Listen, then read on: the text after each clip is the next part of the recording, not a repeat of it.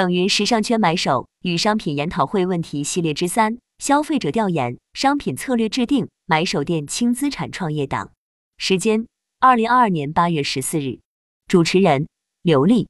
参与者：柠檬茶、Anya、Candy、Fiona、Lira。一、是否有好用的消费者习性研究工具？实用效果如何？Fiona。我们外贸是直接跟客户对接。主要通过邮件的方式收集客户的反馈意见。安样，我们是通过第三方做问卷调查，针对目标客群使用问卷以及焦点访谈的方式调研。公司内部会做一些相关的调研报告，使用现成的二手数据，并将社交媒体的评价进行搜集做文本类统计，综合用使用效果还可以。Candy，我没有给消费者做过调研，那就从消费者的角度来说一下。通常我不会参与调查问卷，除非有比较诱人的奖励。另一种情况就是品牌本身较吸引我，我希望反馈能让这个品牌更好的运作下去，我才会配合主动去填问卷。我也让我学习了一些阿里和京东、腾讯、字节等调研方式，他们会有一个数方收集数据，然后将数据银行和商业策略一起组合使用。数方主要有两种运营方式。一种是以做标签为主，另外一个做企划和营销为主。字节的巨量云图有点像人与人之间的交往，以人为主体进行群体的一个标签体系，然后把 KOL 和用户作为两种类型进行互标签体系去进行细致深挖。我觉得这个标签体系是做的最好的。腾讯上升了一个阶层，是 DMP 的规格，我对它了解还没有太多深入。其他的就是一些线下的公司，一些品牌方会用 CRM 的一个部门来进行数据分析的工作，效果怎么样？我还没有完全了解。二，小公司如何深度了解自己的消费者？Fiona，线上问卷调查或者线下实体店现场观察法，观察消费者群体的行为与习惯，不定期的组织一些 VIP 客户的线下一对一访谈。Anya。运用现成的消费者库做针对性的访谈，或者去客户家里了解一些消费习惯。Candy，第一步要跟客户建立信任，打开客户的嘴。第二步要去做调研，通过调研把这些数据收集和积累起来，再把客户打上标签，对他进行分类和分析。最后要针对 VIP 客户重点做回访，尤其是在客户购物了之后。还有平时的一些节庆等时期，比如风控期间，这个时候就是很好的信息积累时间，可以跟顾客进行联动，做一些主动慰问。安样研究消费者的购买习惯，消费者做购买决策时，就要看这几个要素去如何打通串联。柠檬茶公司可以建立良好的 VIP 制度，因为现在很多品牌都有积分管理、粉丝积累。但做好客户运营需要长久坚持。疫情反复，公司要注重用微信群、小程序等等，把线下顾客跟粉丝转到线上。要思考如何做好社群管理，如何去线上做好客户的粘连度。例如我们之前的公司，疫情开始后，电商起步晚了。今年上海封了两个月，之前没有去做小程序，封城的时候才开始去做线上小程序。把线下的客户转到线上，建立微信群后，在微信群里进行销售，这样的动作就太迟缓了。小公司从目前大环境来讲的话，转线上动作要快，边做边摸索，有利。每一个公司在起步运营时，受众的定位是很清晰的。公司产品在研发出来的时候是很清晰要销售给谁，不会走向市场后再开始深挖消费者的习性。市场试验证的过程，我们的公司首先会有小的产品拿去测试市场，通过这个品吸一批粉丝之后，再来通过这批粉丝进行深度研究和细分，就是先把粉丝聚到池塘里，再根据了解的需求研发下面的关联性产品后逐步投放，回收反馈后再扩大消费圈。我分享的是一个运营人的思路。三，电商和线下实体店并存的机会点在哪里？Fiona，线下跟线上并存的点应该是互利共赢的状态，因为线下跟线上的消费群体有区别，可以利用线下跟线上不同的优势，像线上可能针对的是偏年轻化的消费者，线下更注重实物体验、服务。如果互相能够转化，就能提高品牌的知名度和机会。Candy，其实还是要看顾客的需求，针对顾客不同的需求，把不同的产品放在不同的渠道里面去卖。我们线下的店铺位置都比较好，比如深圳的万象城、北京的三里屯，客人都是比较有消费能力的，客单价也比较高。商场经常轮流去跟品牌联名搞快闪活动、办展览。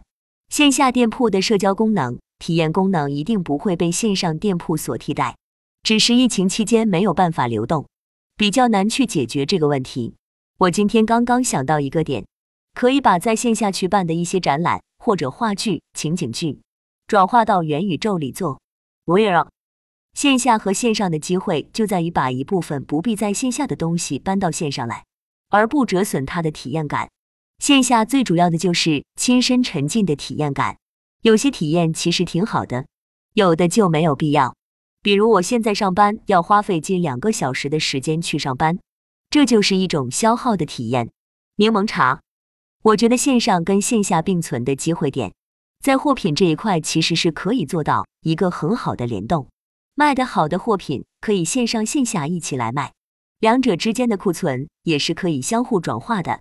比如说，线下卖的不好的东西，是否也可以转线上？关键是要找到各自的优势劣势来充分的利用。比如上海疫情的时候，团购很火，大的团长有两个群，一个群就五百个人，他只要一上架链接就秒没了。这就是我看到的线下无法消化的库存，转到线上的效果。我们之前公司开始做电商，跟线下是完全没有交集的。直到电商那边开始做唯品会，拿了一些线下滞销的款去平台试一下，反而卖得很好，就是觉得转线上的动作还是慢了点。四、线上线下融合的品牌商品策略该怎么制定？Fiona，我认为应该是要区分开来，线下的就是线下的，策略制定的过程当中，应该更多的是考虑到消费者的亲身体验，消费者去实体店里选东西。除了提供消费的东西，卖方应该更多提供一些其他附加价值的东西在里面。线上更多针对的是年轻一代的群体，要添加更多符合这个年龄层次消费习惯的产品，例如赠送不需要通过实物来体现的商品。安样，这个商品策略线上主要会根据不同的用户群体以及他们消费决策习惯制定。线上所能看到的是对商品的介绍。视觉化的陈列、图示等，线下更加侧重于门店陈列、创作氛围。关于选品、库存互相共享这两块不是割裂的。Candy，我觉得线上、线下要看具体的渠道，比如我们的品牌在天猫是低价跑量，官网是推跨境的，所以要看在线上的哪一个渠道推什么样的产品。大多数情况下，在天猫和淘宝买的客户是比较注重性价比的。愿意去官网买的客户是对品牌忠诚度比较高的，还有一种就是刚刚我们讨论的，以后会有一大批人在元宇宙里面卖东西，这个时候要想一下，愿意进元宇宙里面买东西的人是谁？要真这样的特性，可能就是 Z 时代了，他们本身就是数字原住民，我们已经被数字时代淘汰了。线下也要看具体的店铺位置、商圈等附近是什么样的消费者。如果是在一个社区周围，肯定不可能卖那种很高端的东西。如果是在比较高档的商圈，那你肯定要营造一种氛围，让客户觉得你的东西是有品质的。我也让，我挺认可人群按渠道细分的方式，因为现在互联网已经占据了先发优势，不同的互联网平台已经抓住了不同的用户群体，所以当我们想要进入这个场来做线上。就要尊重已经在这个赛道上非常成熟的角色，看他们聚集了什么样的人，我们应该去研究了解一下他们有什么样的规则，有什么样的玩法，怎么吸引人的。现在不同的电商平台会有自己的一些大促活动，比如百亿补贴、一元秒杀的目的是什么？想要提供的机会又是怎么样的？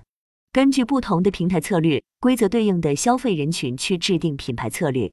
线上线下没有办法完全融合，线上不同的用户消费历程都是不一样的。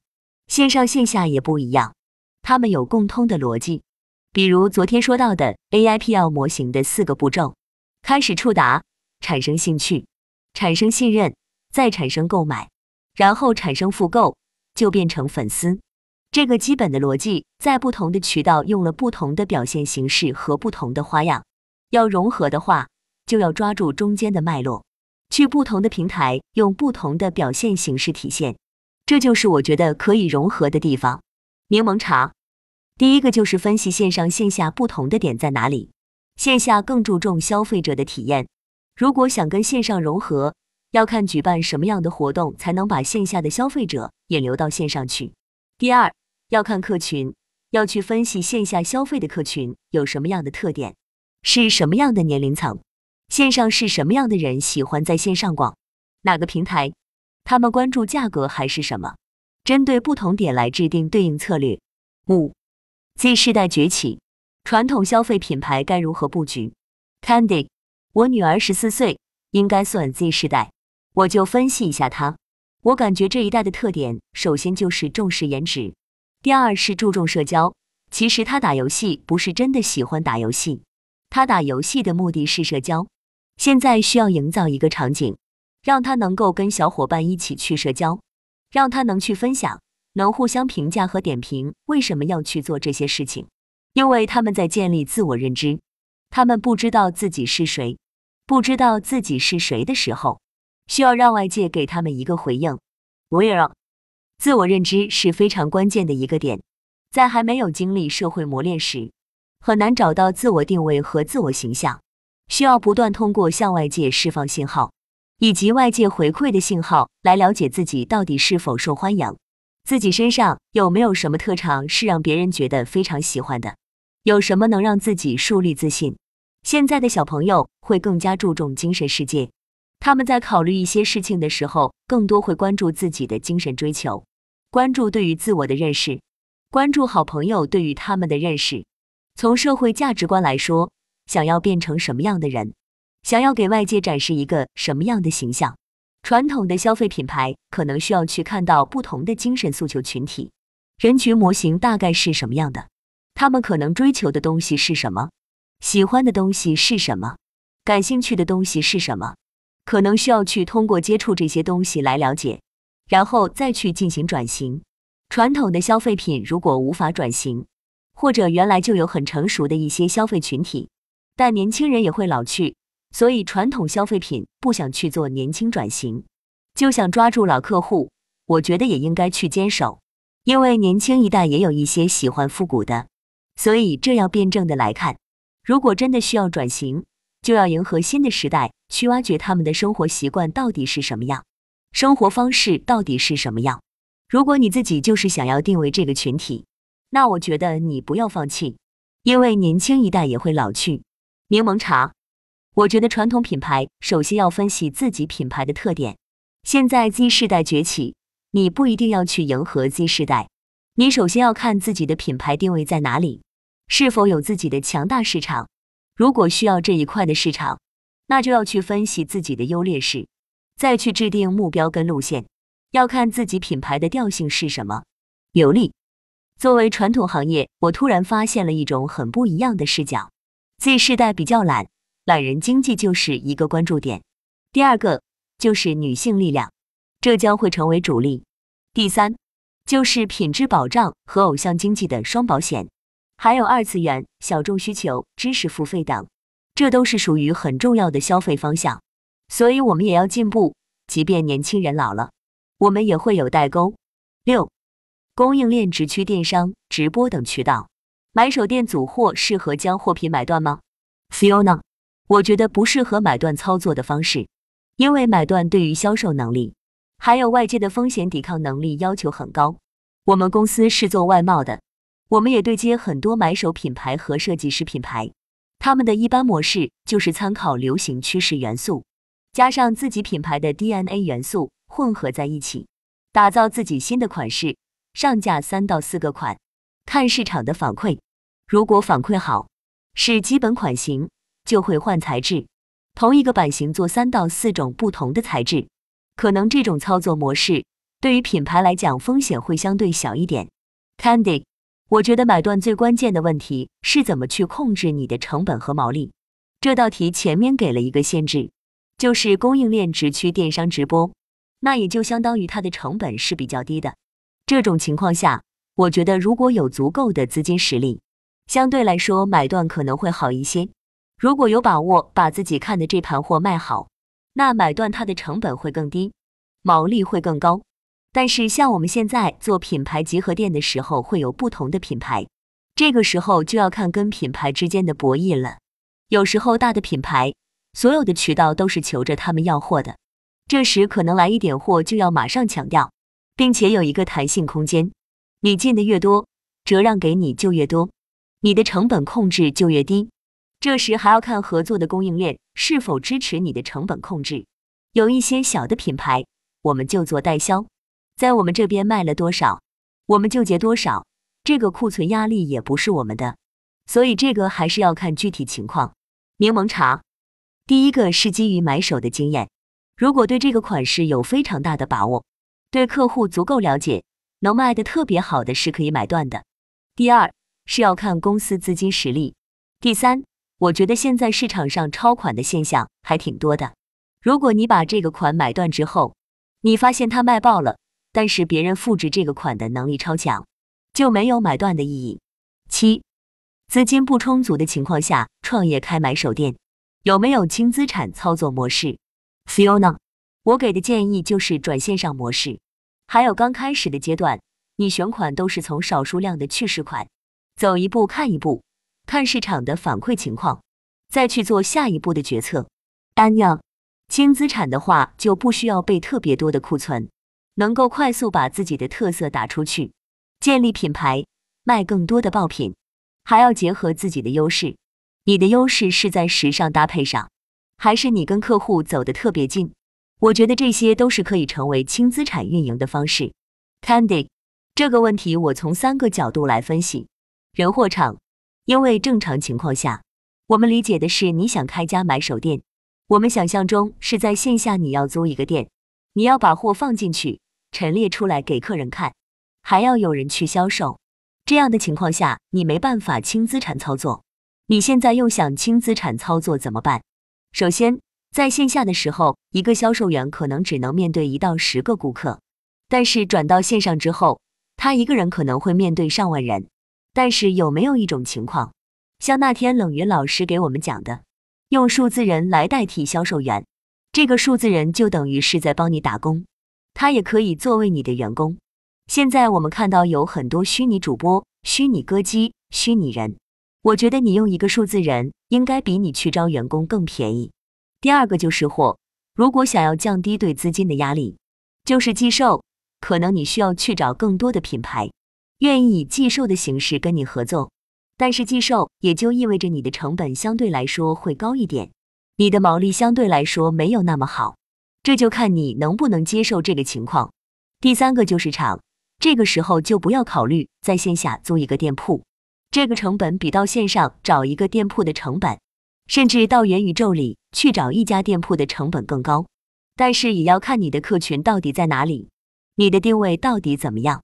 Where 资金不充足，但是资源也不充足的情况下，我觉得需要做熟人生意，自己找一些熟人，连带把自己的客群慢慢积累起来。第二。要根据自己的资源成熟程度来进行选择，比如有的社群运营就是一个轻资产运营模式，社群是做好一个完整的规则链条，所有人都在执行规则，这个规则把控着风险边界。当你触犯了某种规则，需要离开这个社群，遵守规则会赢得一定的自由度。我觉得这就算是一种轻资产运营。柠檬茶，我之前的公司自己会开发一部分款。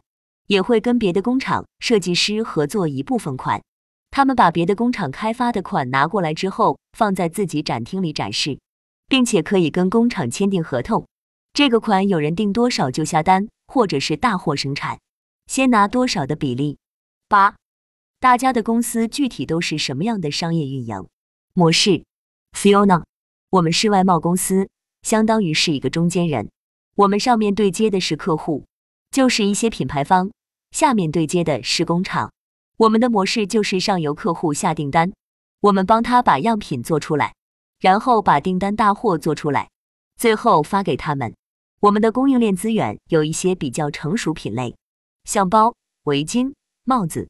工厂资源是每个品类可能有三到五个会常年合作的供应链，有的做了十多年，已经很稳定了，就会比较有优势。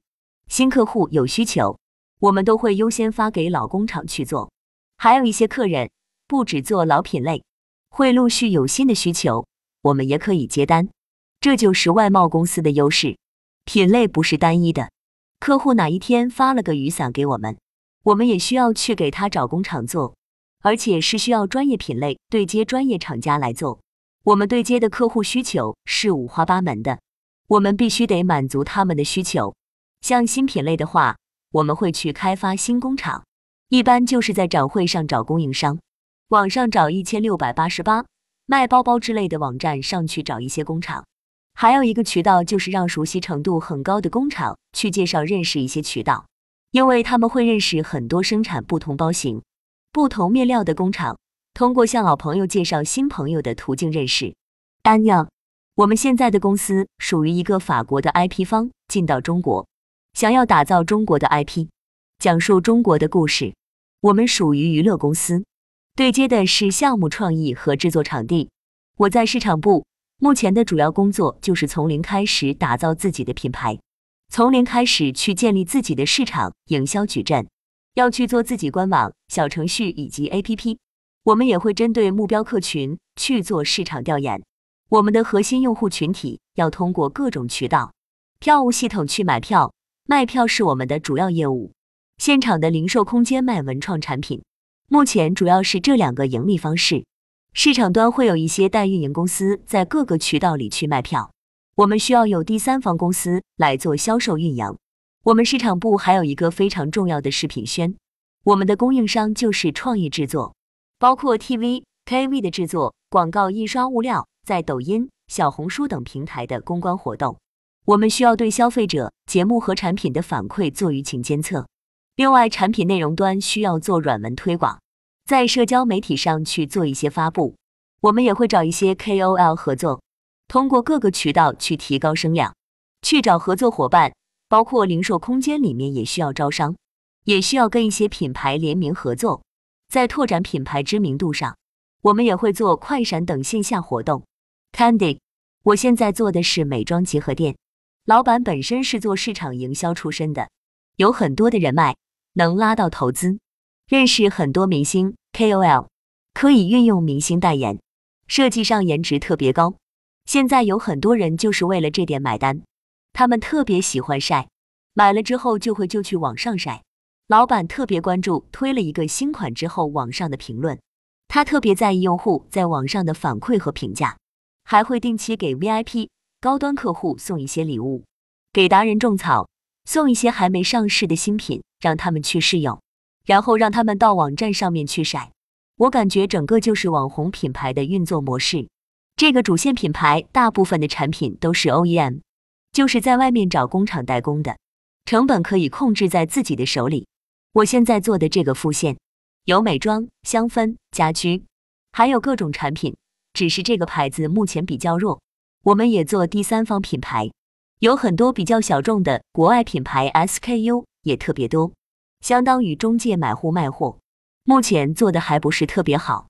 柠檬茶，我之前的公司是做服装供货端的，公司老板本来就是海外留学设计师，自己会设计一部分样衣，也会跟工厂或别的设计师合作开款。开完这些款之后，会在公司的展厅展出，然后定期举办订货会。订货会的时候，买手会到这边选款，选中之后就开始下订单，生产大户。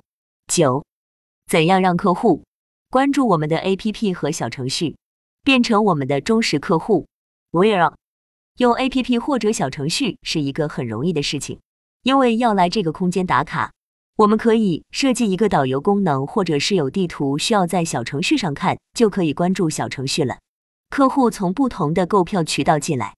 到这个会场的时候有一个引导，进入会场以后需要有一个地图，这个观展地图是谁来发放？是谁来提供？是不是可以在这个环节就让他们关注公众号，由公众号来提供地图或者提供引导呢？十、线下门店货品摆放有什么讲究？核心位置在哪里？接近门口的位置是什么意思？这些大概是怎么样的关系？Candy，其实有专门的课讲店铺陈列。我以服装为例，其实要看几个比较关键的点，一个是橱窗，这个是吸引客人进店的因素。然后是中岛，把衣服组合起来做一个主题。货架不同的区域陈列是要符合人体工程学的。客人进店的时候，大部分人的习惯是靠右走，有一个动线。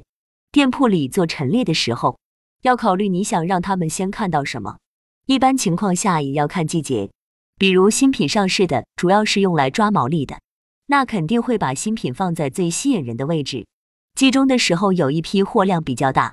就要重点推一下，季末的时候会推打折的款式。货架有一个位置是跟你的视线平行，叫黄金产业区，这是最好的位置。要结合商品企划方案陈列，最看重的品放在最重要的位置。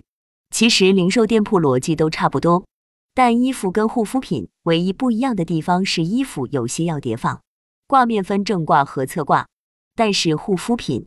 香氛试用装是不需要在店铺大量库存的，但客人能直接看到衣服的库存，尤其是快销品牌，去优衣库你就能看到一面墙中一个 SKU 有很多颜色，陈列方式不一样，重复陈列在视觉上可以刺激你去购买。店铺陈列蛮有讲究的，做得好的话，一盘货会让人感觉特别高级。